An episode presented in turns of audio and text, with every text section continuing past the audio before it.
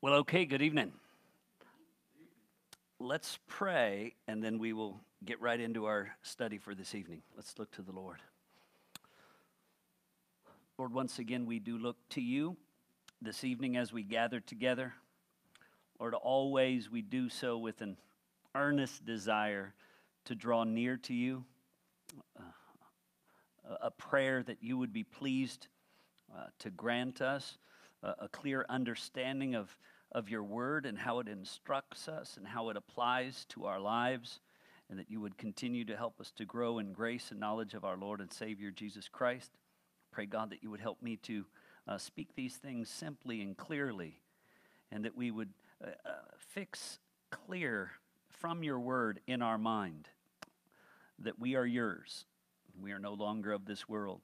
And uh, the days that we have here are in service to you as we await um, our true kingdom and our true citizenship.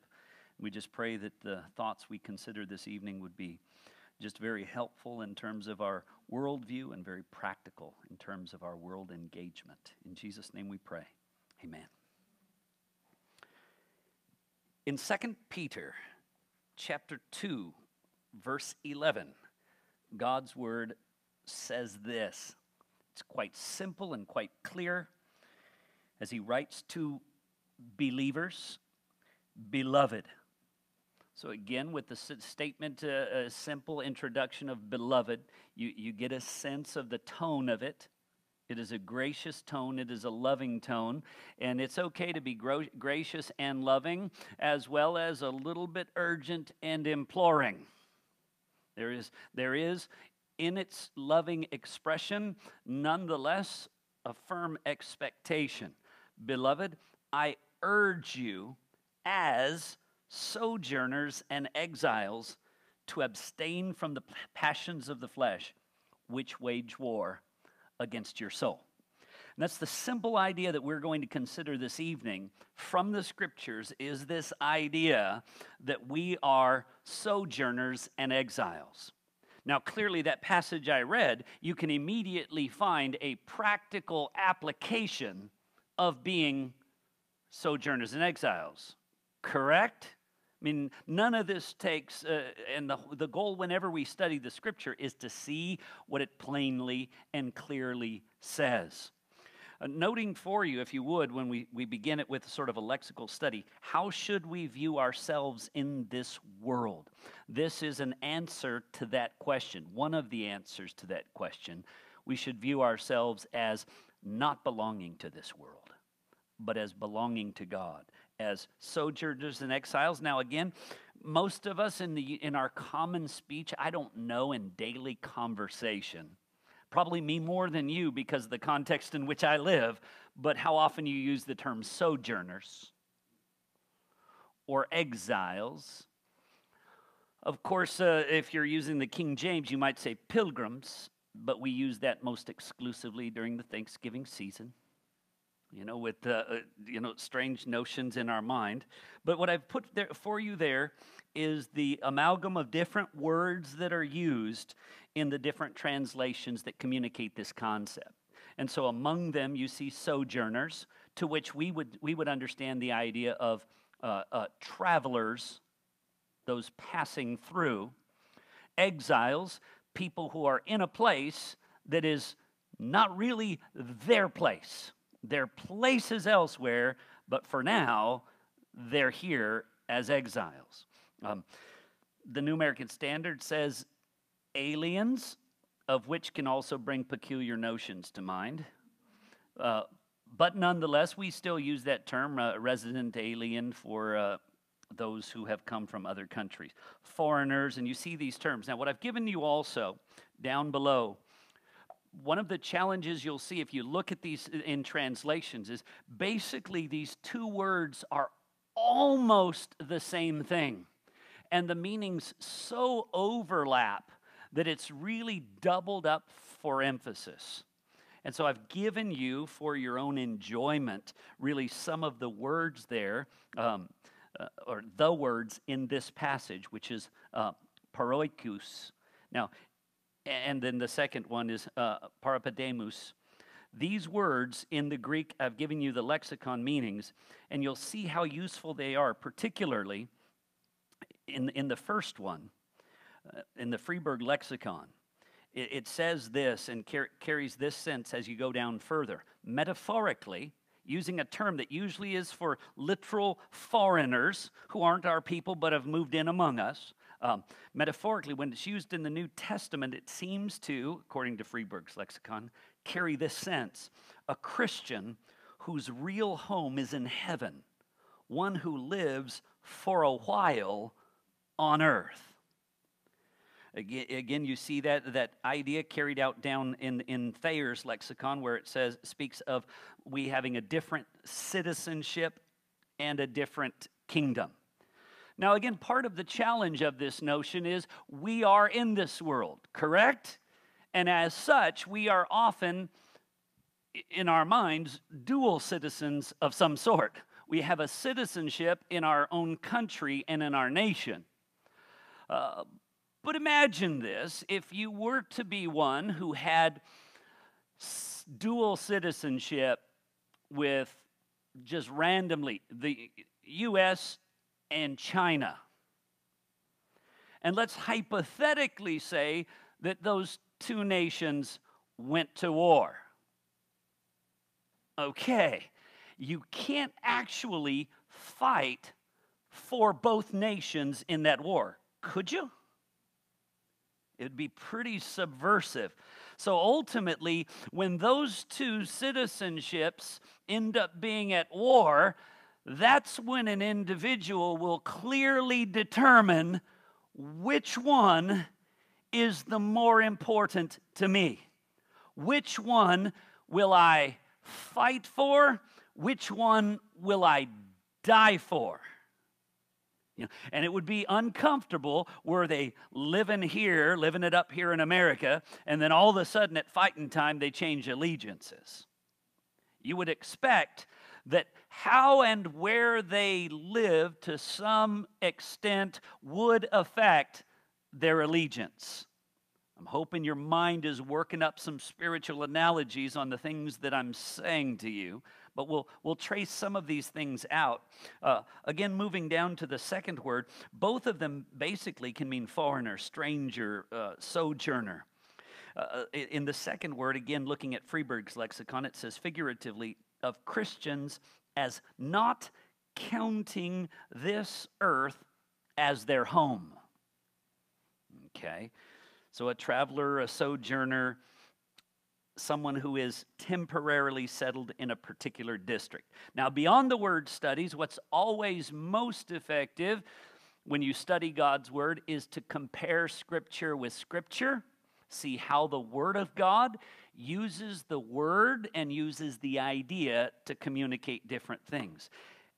And it's interesting because when we go, go into the Word of God, we're going to see individuals that we know well and that for the totality of their life, they were deemed to be sojourners and exiles. Now, for some of us, not coming from a nomadic, vagabond, uh, traveling background, the idea that we would be uh, pulling up our tent and, and moving every few years could be a little unnerving.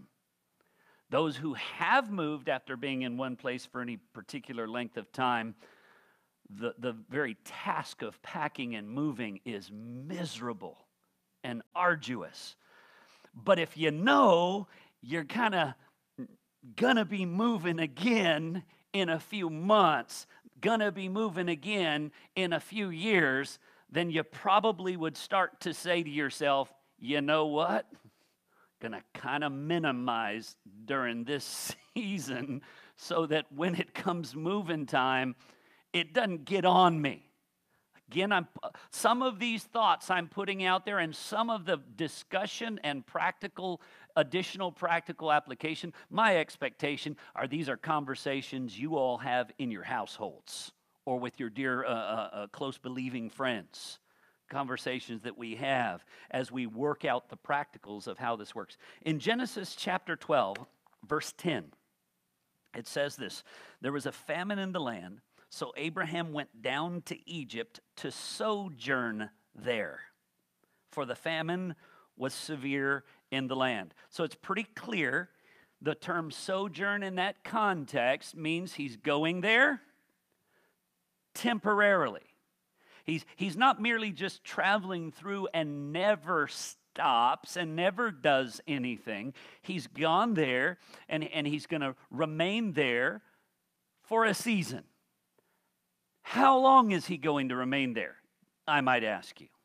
To which you would probably say, I don't know. If we were to interview Abraham at this time, Abraham, you're headed down to Egypt. How long are you going to be there? His response would likely be, I do not know.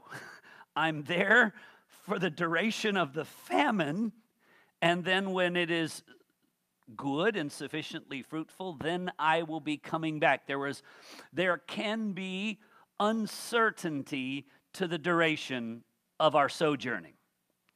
And without question, with regard to the life that is allotted to us in this world, I might interview you and say, How many years are you going to live? To which most of us will reply with a degree of uncertainty, right? And, and so, again, uh, can we predict how the person sitting, how long the person sitting behind us will live? How long e- e- even our children will live? Not that any parents ever want to outlive their children, but we know that it happens. And we know that there are, there are things that are out of our hands. And it's good to know that. Now, I would say, like Abraham's experience, who then would ultimately be the one determining how long he would be sojourning in Egypt before he could return?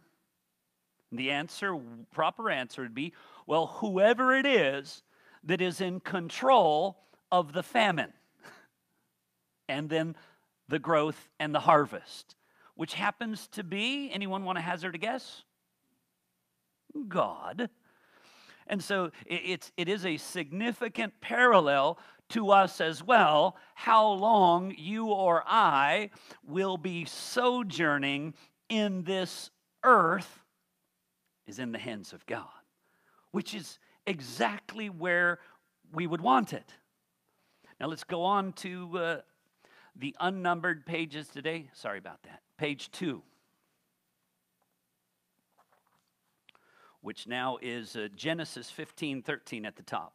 Then the Lord said to Abram, Know for certain that your offspring will be sojourners in a land that is not theirs, and will be servants there.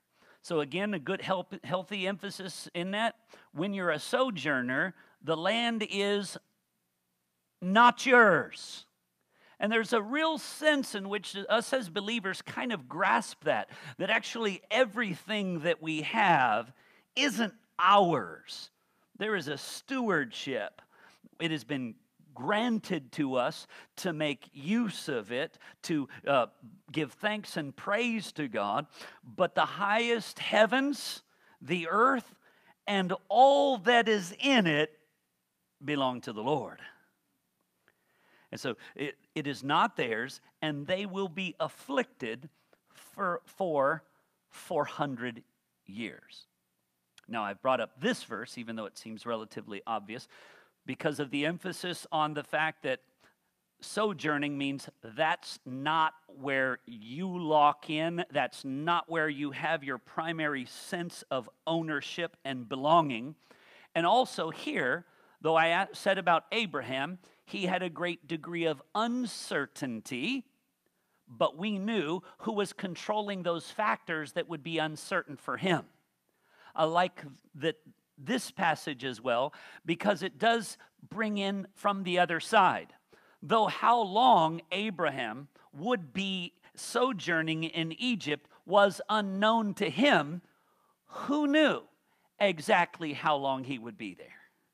And when the, his descendants would, through Joseph and, and them, would end up sojourning in Egypt, who knew exactly how long they would be there? And of course, the answer is once again clearly God. And so, uh, what often happens when we rightly study the scriptures is, is we're often confronted with the, with the creator, creature, sovereign, servant.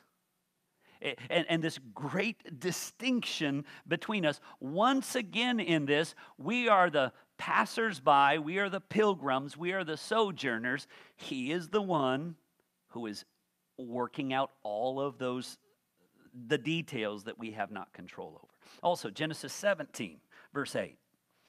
I will give to you and to your offspring after you the land of your sojournings, all the land of Canaan for an everlasting possession, and I will be their God. Again, uh, in this context, the land of his sojourning, God had directed him where to go in terms of north and south and east and west, what would be the parameters and what would be the boundaries of his sojourning. So what I'm what I'm trying to get us to see in this is it's it's not random rambling. Even the times that we think I don't know what's going on here. We are sojourning in this world, and God is absolutely in control, working His purposes. Now, uh, uh, let me. How many more of these do I want to that you you can read the rest? Jump down with me to Leviticus 25 because this is important. He had said, I will give to your offspring the land of your sojourning. So when you hear that, it initially comes to my ear all right, he's just the traveler, they gonna be the owners. Doesn't it sound like that? It does. But we come to Leviticus and it still paints a slightly different picture to keep things in perspective. It says this the land, they would be given the land, it was allotted by tribe, and then you could, if you were in, in dire financial circumstances, you could sell your land. Like if I was from the tribe of Asher, I could sell my land to someone from the tribe of Benjamin. But that land had been allotted to the tribe of Asher. So, as and when the year of Jubilee came, that land came back. And actually, even before that, at any point in between, there would be there, there could be someone within that tribe that would be counted as a redeemer on the basis of, of, of being a relative who could purchase it right back out uh, uh, from the other tribe so that it goes back to who it belongs to. Okay, so following with me there. So that, that's the context into what this, this is saying. When you sell the land, it shall not be sold in perpetuity. Now, our initial mind, humanly speaking, would have been because that belongs to Asher, because that belongs to Benjamin. That's why it can't be sold in perpetuity. But we're wrong. Which is why I say logic and deduction can only take you so far. Follow the scripture rather than mere logic and deduction. Because in what we've considered so far, logic and deduction would lead us to the land belongs to that tribe, to that people, that family, that clan. But what does it say clearly in Leviticus 25, verse 23? The land shall not be sold in perpetuity, for the land is mine. Okay, so it, it hasn't, ultimately, it's not Asher or Benjamin, it is God's. And then he goes on to say, For you are, this is all those who are going to be the tribes and the temporary owners of that land. All of you are, what does it say?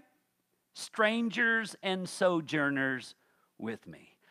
It's mine. I own it. And even though, in some temporal sense, it's a possession of yours, note this you're still just travelers. So, in other words, what I'm saying is this the practical someone can take an extreme view of what we've been looking at so far and say, we're pilgrims and sojourners in this world. Don't ever actually buy a house.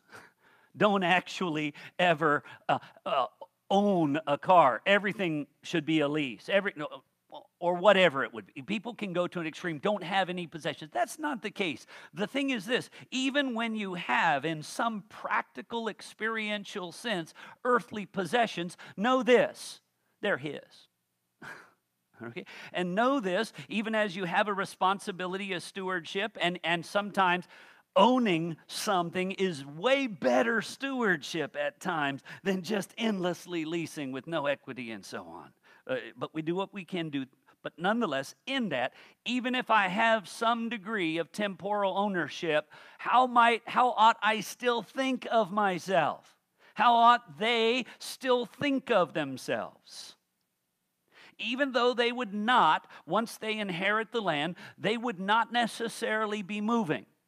And some of them would live in the land of their allotment all the days of their life and die in the land of their allotment. They were still to consider themselves sojourners and strangers. Okay? Carry on down just a little bit with me and let's see uh, Psalm 39. Psalm 39 says this Hear my prayer, O Lord, and give ear to my cry. Hold not your peace at my tears, for I am a sojourner with you, a guest like all my fathers. And we say, wait a second, this is David, likely, King David. Uh, how is he a sojourner? How all, all their fathers a sojourner? If you're talking merely according to the flesh, not all of his fathers were earthly sojourners. But he's taking it to a different level in terms of, of a worldview, in terms of an outlook that prevails in our hearts and mind, that, that keeps us becoming, from becoming unduly attached to the things and even places of this world. Let's go a little further in this context. He says, I am a sojourner and uh, in Psalm 39, uh, it's important, I, I think we can see something of it that our sojourning is but a short season. No matter, no matter how long we may think the journey is, it's not that long. In Psalm 39, which, from which we just read verse 12, it says this earlier in that chapter O Lord, make me know my end and what is the measure of my days? Let me know how fleeting I am.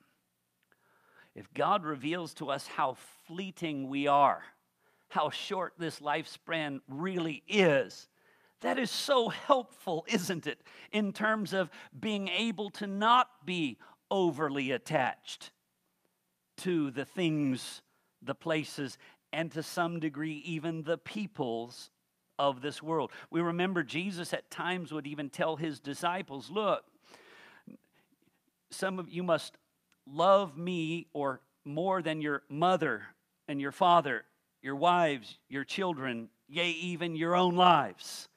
And some of them would leave houses and land and mothers and fathers in order to be his disciples. And that's not always easy. Not always, in our own estimation, optimal. But when you understand, hey, it's just for a few days, it's just for a little while. Then it's bearable, right? Because eh, again, behold, you have made my days a few handbreadths. Again, with, with this specific reference, there were a number of different ways of measuring things in the days of the scripture. You, would, you could measure things with a cubit, which is about 18 inches. But, but one of the basic, simple, small methods of measurement was a handbreadth.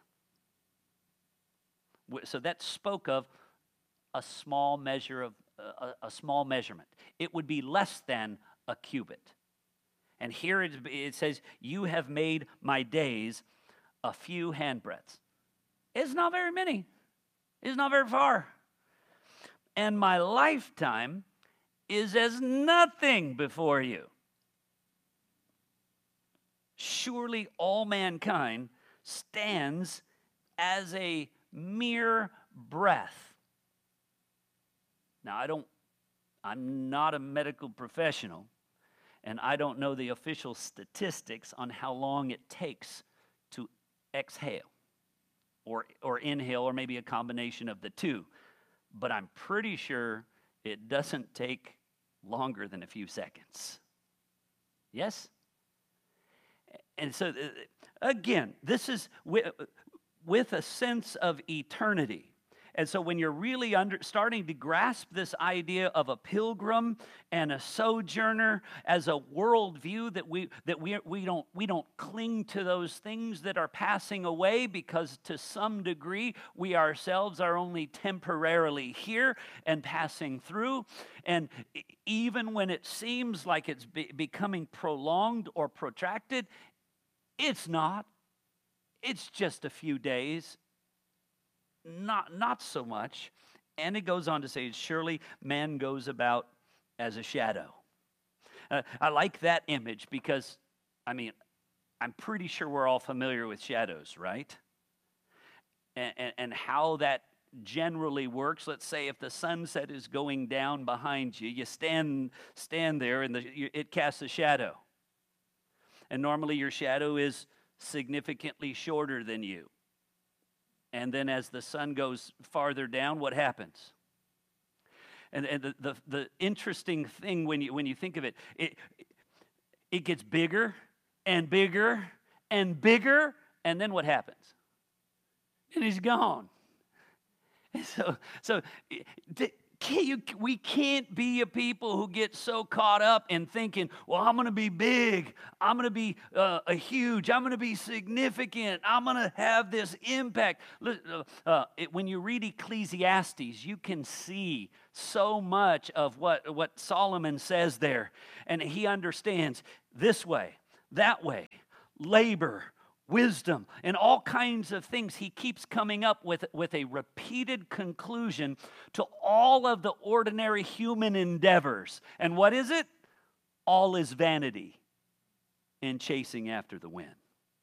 But then he ends Ecclesiastes saying, The end of the matter is this fear God and obey his commandments. Like, okay, see, there you go. Everything else really doesn't matter you, you, you build it all up only to give it to your children, or maybe not, because they may, there may be a coup and they're not the kings anymore, and somebody else it, takes it for themselves. You have no, a man has no idea what will come after him. That's, if you read through Ecclesiastes, it continues to state those things.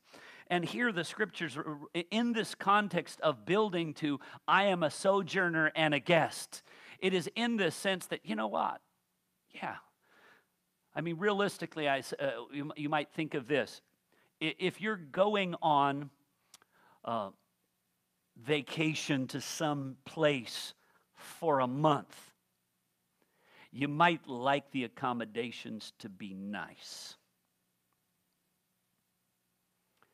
Now, if you reach that destination and suddenly there was a problem with the booking and your room is not in your name and there is no vacancy, if they say, look, there's this small rundown place next door that we'll put you in for two nights until a room becomes available, you might be thinking to yourself, well, it's just it's just two nights and then the rest of the month we're in this nice resort with all the things. We, we can do it for two nights. But what if they said, well, we're going to put you in there for the whole vacation? Well, listen, in light of eternity, how long is this life? Two nights is an overestimation because it's but a breath. You know, I, often want to tell people and, and, remind us of this. Sometimes we face circumstances that are almost debilitating and crushing, and they, and they bring us to like eh, to cry out like the psalmist, "How long, O Lord? How long, O Lord?" L- listen, this is the answer. Not long. Not long, because nothing is long. And it'll pass. And when it passes and you're in its, His presence and you look back, that season is not going to be one that you're like, oh, it was interminable. It says this in James 4, um, verse 14 and 15.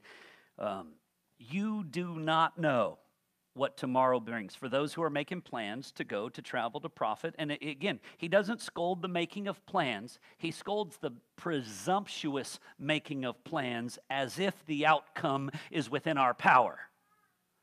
Instead of a plan that recognizes its dependence on God's will for success, accomplishment, outcome. But here, in the context of that, he reminds them of a strong statement here. You do not know what tomorrow brings. You're talking about what's going to happen a year from now when you return.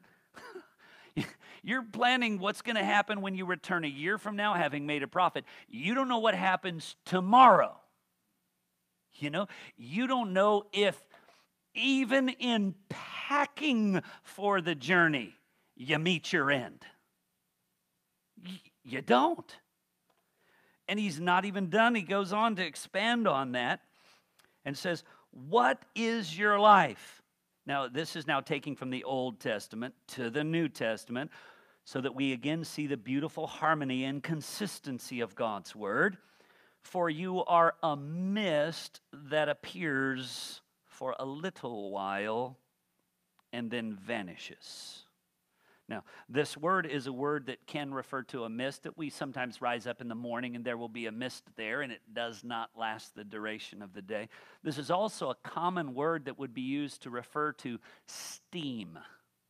Now, I don't know if, I don't know if anyone here has ever gone to the extent to boil water, but if you have, you've seen steam rising from it, correct? How long does it last? Does the steam even last to the ceiling? In my experience, not. I guess potentially it could. But it, it's just here and gone. Again, your mind should be, go back to handbreadths, a mist, a vapor, a shadow. It just is so short and fleeting.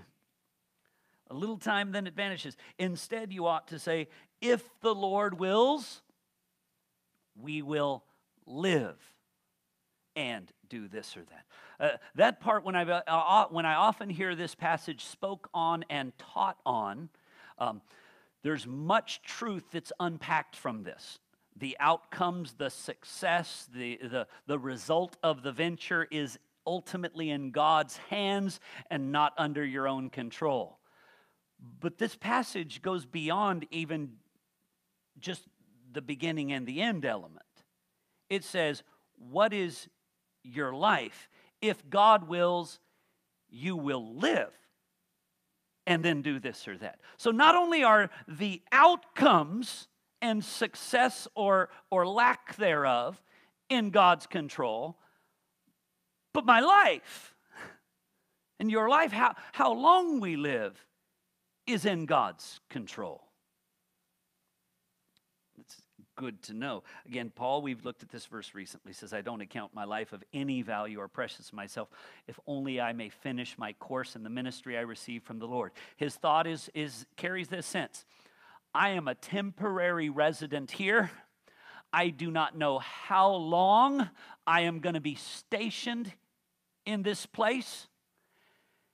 And while I'm here, it's not going to be, eh, you know, in, in my mind, it's, it's I, I think of the ambassador who was stationed to Mauritius.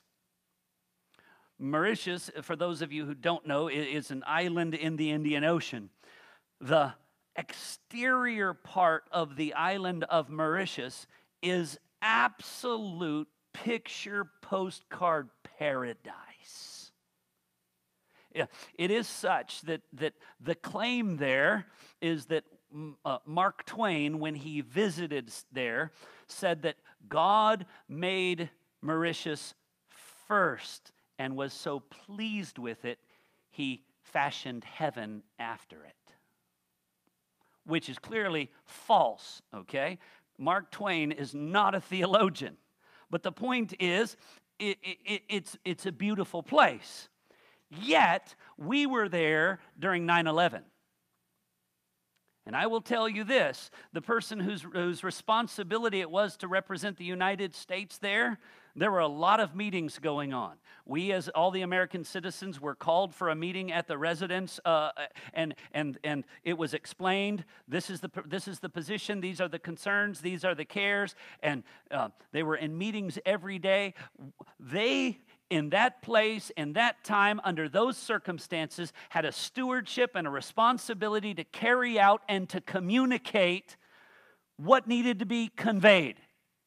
You know what wouldn't have made sense? They're out at the beach sunbathing. You know, they're snorkeling.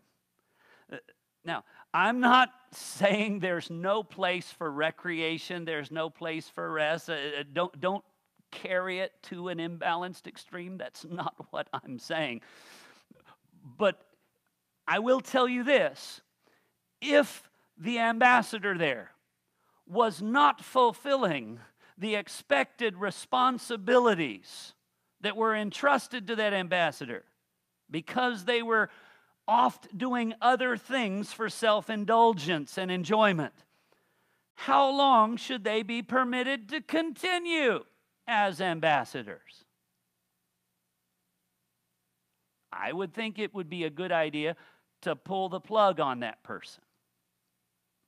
Now, I'm not saying this by way of a threat, but I do think it is interesting when we look at the scriptures that uh, for some of those who were uh, dishonoring God and acting selfishly with uh, eating their food and leaving nothing for the poor, we do have things stated to us in God's word where some of those who professed his name, gathered with his people, but lived for self and self indulgence, at times God was pleased to also pull the plug on them many were becoming sick and falling asleep.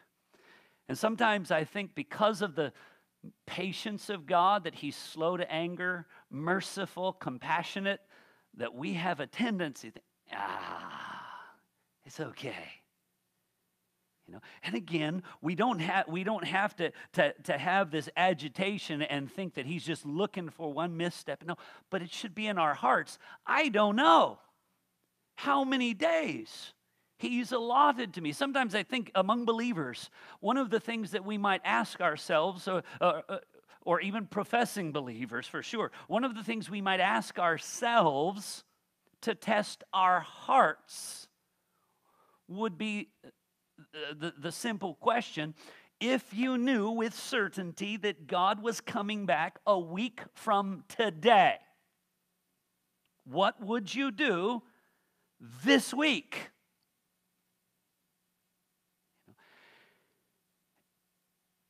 And, and if, if the answer is, well, you know, I've never been to Hawaii and uh, I can put it on the credit card, I won't have to pay it. Uh, I'm going. Or, or, or if, if, all, if those are the things that start to pop up in our mind, it's like, what? But maybe it begins to stir up, you know what?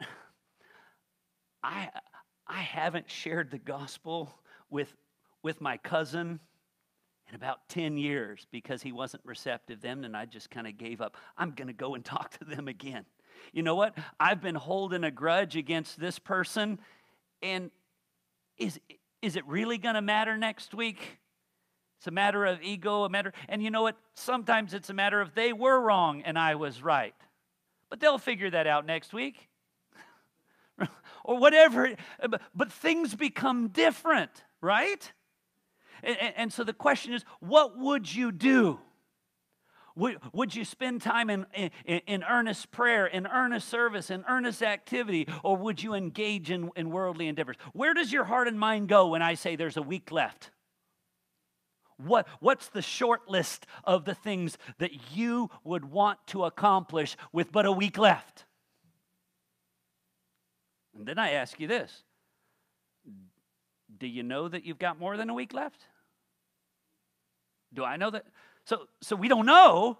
So why are we postponing some of these things that we know God would have us do? Some of these things that are God honoring? some of these things that are eternally significant? Why are we withholding forgiveness? Why are we we retaining hostility and animosity? Why are we, uh, why are we shrinking back from declaring the gospel?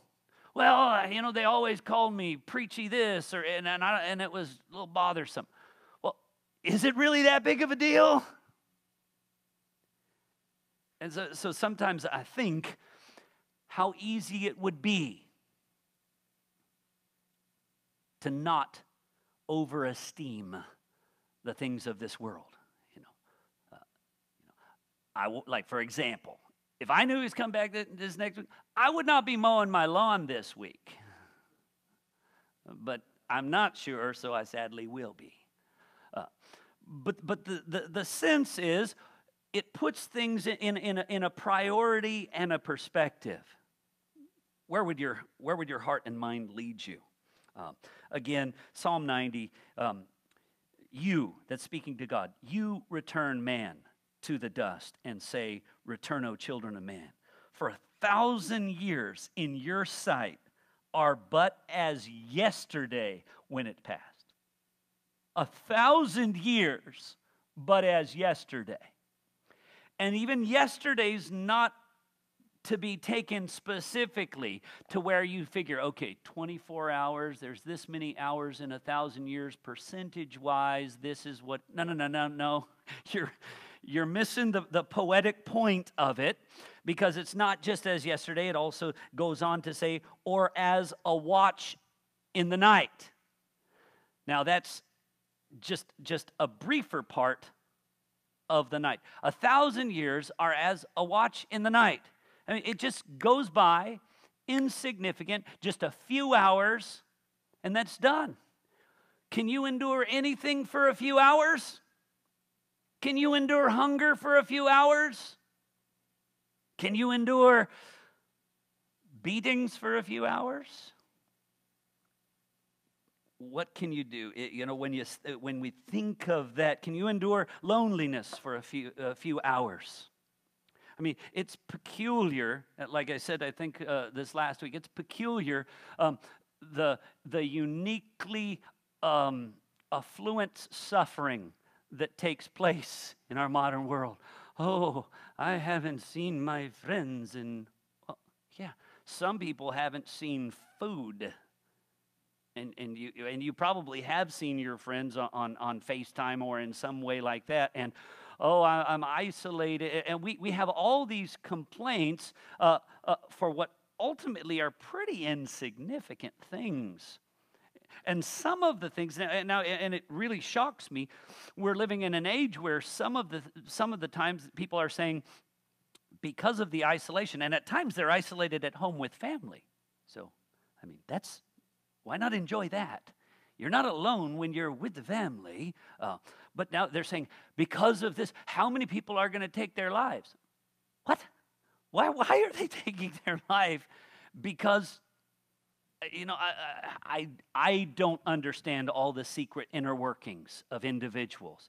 And, and that they would rather not suffer those things than to, to give up their life. And then I think from the other side, but we have life eternal. What would we not suffer?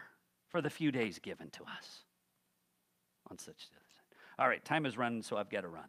Come on down with me to uh, point two.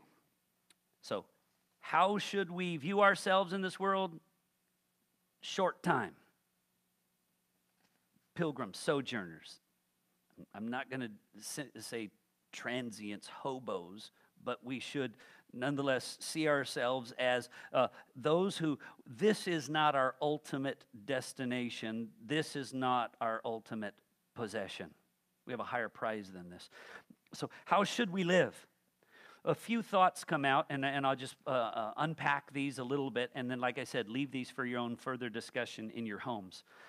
In Psalm 119, verse 19 and 20, he says this uh, I am a sojourner on the earth Hide not your commandments from me. My soul is consumed with longing for your rules at all times. This is one of the things that I, I'm tempted to ask brothers and sisters in Christ around the world these days. Now that you've got more time, potentially more freedom, all the I don't have time to really, really, really pray, and I don't have time to really read and study God's Word. So now that you do, are you? I, I, I, hope so, but it, it, in the process, we may be learning something like okay, maybe the problem wasn't a lack of time, maybe that was an excuse and I got something to prayerfully work on right now for God to increase my hunger, for God to open my eyes to behold wondrous things out of His law, for God to stir up in, within me a greater desire, because I've realized what my claimed excuse was was a fraud. And I want to be the guy who desires his word more. I want to be the, the, the woman who's earnest in prayer. You know, I, I want to be that person. And so now that the excuses has been stripped away, I've realized I'm not that person. Steps ought to be taken. Uh, love Psalm 119, verse 54 as well. Your statutes have been my song in the house of my sojourning. There is just a passion for God's word. How should we live as exiles? A passion for God's word. How about that? All that we will see in the, in the next few points that I make will ultimately flow out of that. A passion for God's word is what's going to expose you to the fact that the scriptures set forth Christ as our priority.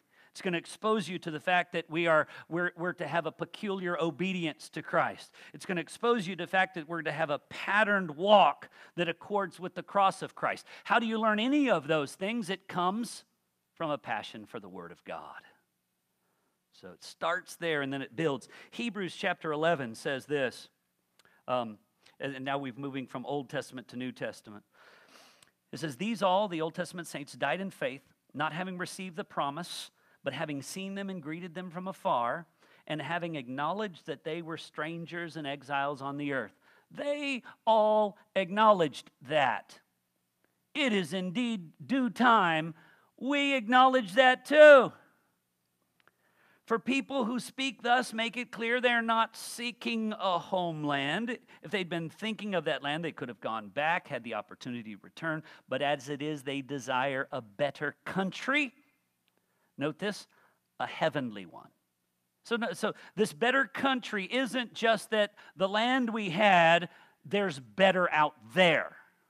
It's not that there's better out there, is that there's, there's better up there. It's, it's not that they're simply seeking a better temporal place, but they're saying the best that this has is not what I most long for. Further, in, in this context, as we, we uh, place it out, we see that God is preparing a city for them, and we see this priority of Christ and eternal reward over now, things, comfort, pleasure, even life. Look what it says uh, uh, um, as an example of this. Moses is spoken of in Hebrews 11. By faith, Moses, when he was grown up, refused to be called the son of Pharaoh's daughter, choosing rather to be mistreated with the people of God than to enjoy the pleasures of fleeting sin. That's pretty interesting, right? It's, it, they're putting Moses at this point where he has a choice. You can enjoy Pharaoh's palace and all those things, or you can identify with God's people and be mistreated. So, what do you want, Moses? All the comforts and ease and benefits, or mistreatment as one of God's people? And what did Moses choose? Well, we know this. He chose mistreatment rather than, and I love what it says in verse 26 he considered the reproach of Christ. And some, some people say, wait a second. What do you mean the reproach of Christ? Jesus didn't even come in the flesh until years and years and years after Moses. Yeah, that's right. He didn't come in the flesh. But did Christ not pre exist? Was Christ not the eternal Son of God always? Yes. Was Christ not even the rock that followed them in the wilderness? And the scriptures tell us of this. Listen, uh, uh, people who tragically try to have an origin point for Christ have confused that is the incarnation. There is no origin of the Son of God, He is eternal. And he had been purposed as the unique, the exalted, the appointed, and anointed one who would fulfill God's purposes within creation of our redemption. But listen, he considered the reproach, reproaches of Christ greater wealth. Now, this is interesting and strange language. The reproaches of Christ. People mocking him, maligning him, mistreating him because he chose to identify with God. He considers that bad experience wealth. What? Remember, uh, you're probably acquainted with the Sermon on the Mount. Blessed are you when they mock you and revile you and utter all kinds of evil against you in my name, for great is your reward in heaven. Are you, are, you, are you ever astounded when we study things like this to just see how the scriptures fit together? Consistently, Old and New Testament, uh, uh, Christ and Paul and Peter and just this glorious harmony that constantly pervades the Word of God. Because you know, there's weirdos throughout the centuries who have tried to come up and say, no, no, no, only red letters, you know, or have come up and said, no, uh, uh, Paul, not Peter, and even tried to pretend that there's a difference between the, the writings of John. Uh, John's view of grace was this, but Paul's view, what do you mean? There's no, no, no, no, no. John may have emphasized this element in this context, and Paul was used to emphasize this aspect in this context, but they're not at odds. I love that sound. Okay. Then it goes on to say this uh, greater than the treasures of Egypt, for he was looking to the reward, which meant he wasn't even expecting he's going to get it. And actually, with him, he was leading them out, leading them through the wilderness, leading them to the promised land. Yes? Did he enter it? What did he do? From Mount Pisgah, he looked, he saw it, and he died. That was it. He never entered it. And sometimes I, I, I want us to remember this.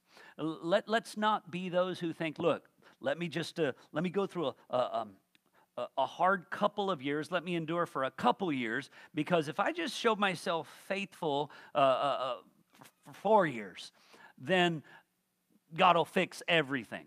And then God will bless me for my endurance and bless me for my faithfulness. Is it, are you sure of that?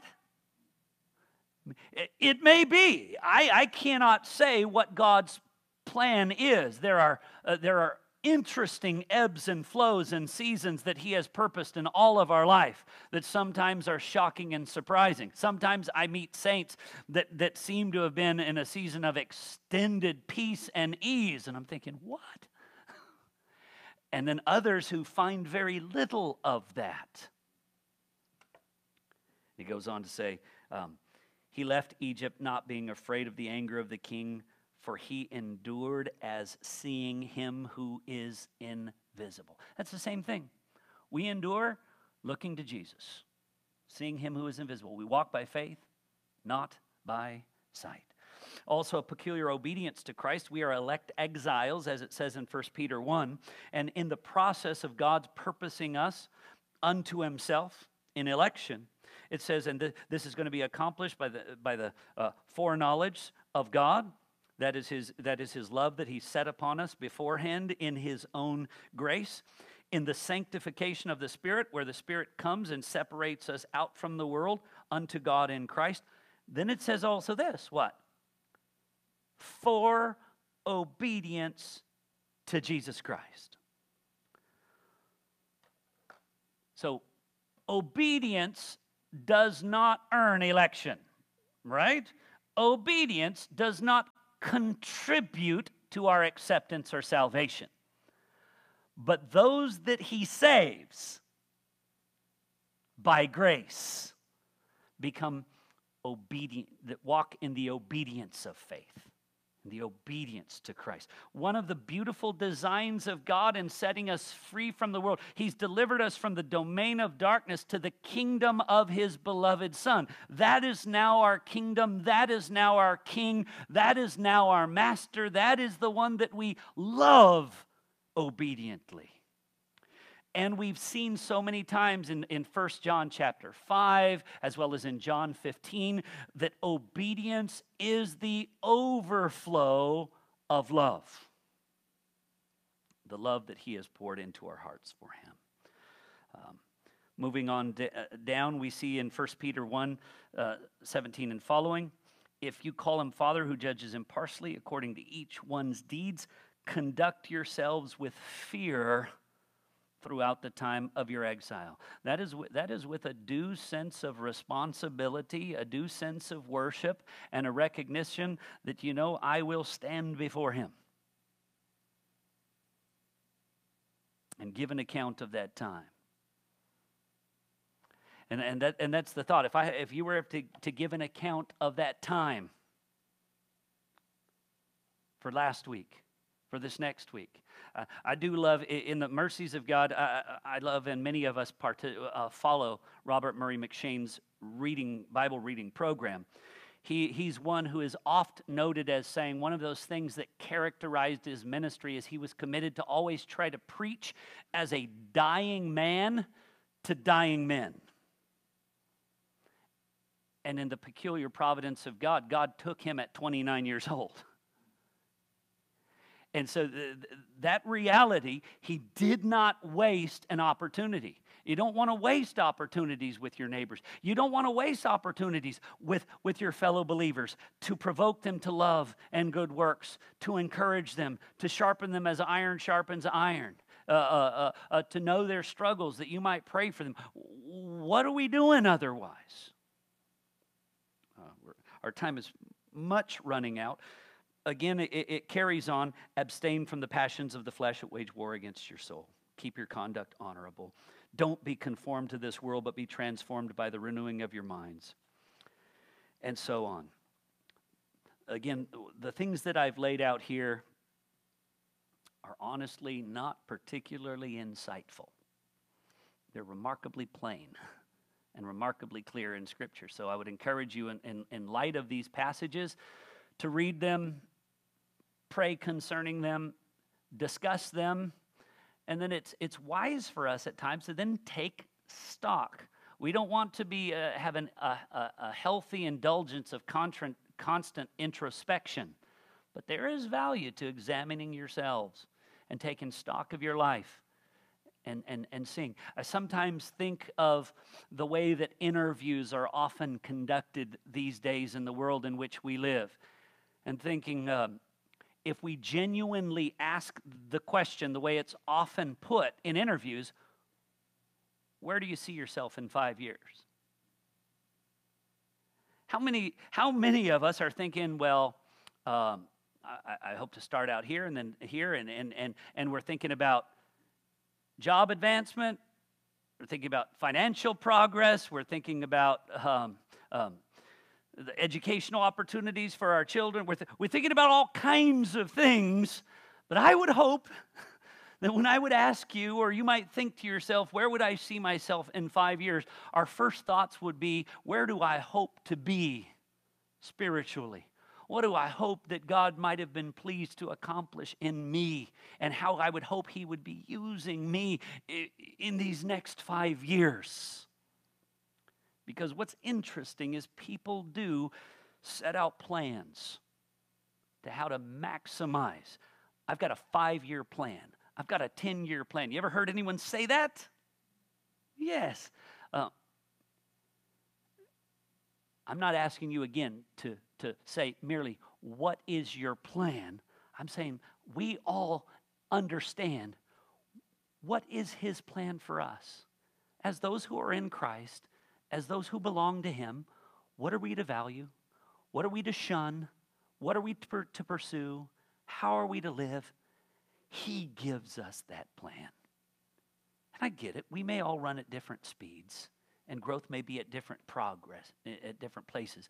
But each one of us individually, it ought to, to some degree in our heart, be run in such a way as to win the race.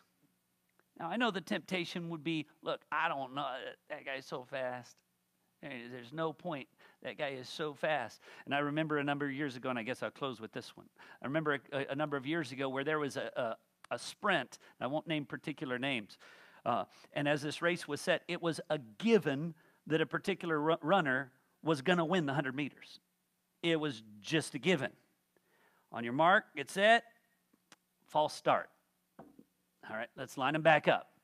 Your mark, uh, get set, false start. The rule of the meet was if there is a second false start, whoever false started was disqualified. The guaranteed winner did not get to run the race. So, it, it, just an interesting notion for all the guys who maybe didn't train to maximum level and hadn't, fo- uh, whatever it was, you don't know. The whole point is you just do your best. All right, let, us pray. And then, uh, again, I urge you to, to read through these. That's why I put these together. And you can see that most of what it is is the Word of God. Read it prayerfully, read it conversationally, read it contemplatively, read it committedly. All right, let me pray, and then we'll take some uh, uh, prayer requests. Lord, I know for my own self, it is always such a helpful reminder when I see these passages. It just seems that the nature of life in this world and uh, the things that we're exposed to around us uh, promote some degrees of, of worldliness, um, value the things that ultimately are vanity. And, uh, and there are still the passions of the flesh which wage war against us, uh, uh, desiring to some degree uh, the fleeting pleasures But I pray once again as we've considered these things tonight that you would grant us to see with spiritual hearts and eyes a greater value and a greater treasure that is Christ. Loss, sacrifice, mistreatment, suffering, struggling for Christ is of far greater value than, of, than anything else. Lord, I pray that, that we would recognize that the time that we have here is time you've allotted to us. The place that we are here is the place that you have placed us. Oh God, may we be faithful stewards of the time of exile that's been given to us. Lord, we pray that you would stir us up afresh, even in these days of, of uh, so much uh, confusion and uncertainty around us. Lord, I pray that we would not be slothful in zeal but that you would stir us up in our hearts by your Spirit to love and good works, and that we would seek to provoke and promote those things in one another. God, we pray that you would um, engage us uh, by your word and spirit, and that you would move us uh, to engage the household of God and our neighbors at large. Oh God, use us for your name, for your kingdom, for your glory, because it is to that kingdom that you have moved us to, that kingdom that we belong, that our ultimate allegiance is for. We thank you for Christ who was given for us. And in Jesus' name we pray these things. Amen.